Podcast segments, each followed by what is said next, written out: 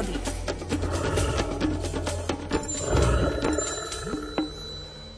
Poveternostné podmienky vysoko v horách nebývajú stále, no proti tomuto prírodnému javu sú muráriky pomerne odolné.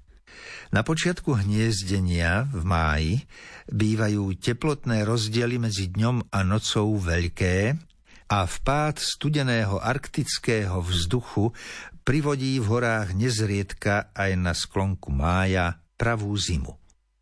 Tak sa to stalo aj na konci mája roku 2004, keď hniezdiská murárikov zachvátila na niekoľko dní dramatická zimná atmosféra so všetkými sprievodnými javmi. Fujavica vtedy vyčíňala vo všetkých pohoriach Slovenska – v noci z 24. na 25. apríla napadlo v polohách nad 1300 metrov nad morom vyše 20 cm snehu a poriadne mrzlo. Nič nenasvedčovalo tomu, že má vrcholiť jar. Prvosienky holé, ktoré som na suchom vrchu vo Veľkej Fatre obdivoval týždeň predtým, zasypal sypký sneh. Mláďatká drozdov a zelienok sa poschovávali popod pne a skaly, kde márne žobrali od rodičov potravu.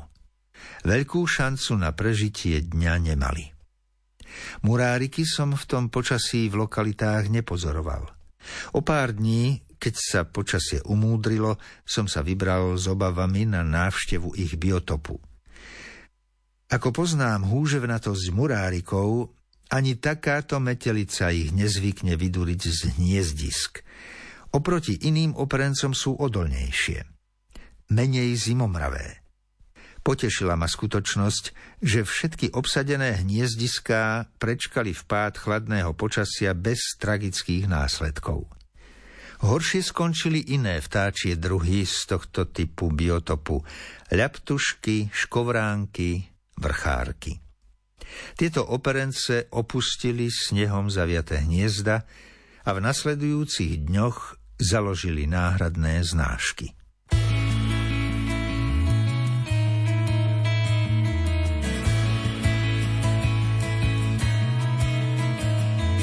Nebude lehké ze skály se rozběhnout, jako malé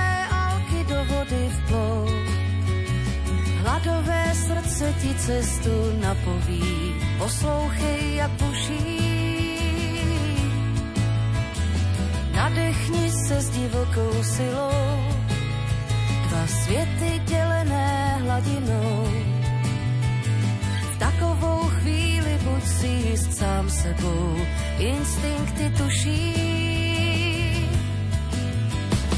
Nečekej moc a očima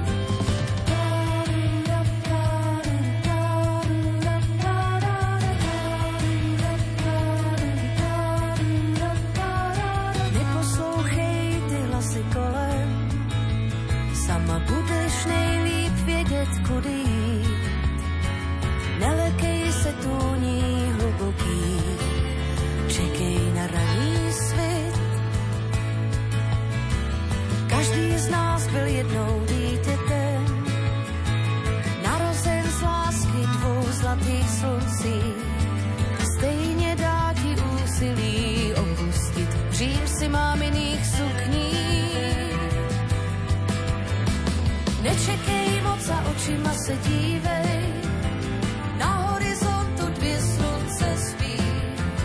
Je místo, kde už tě čekají, co tě nezabije, to tě posílí. Nečekej moc a očima se dívej,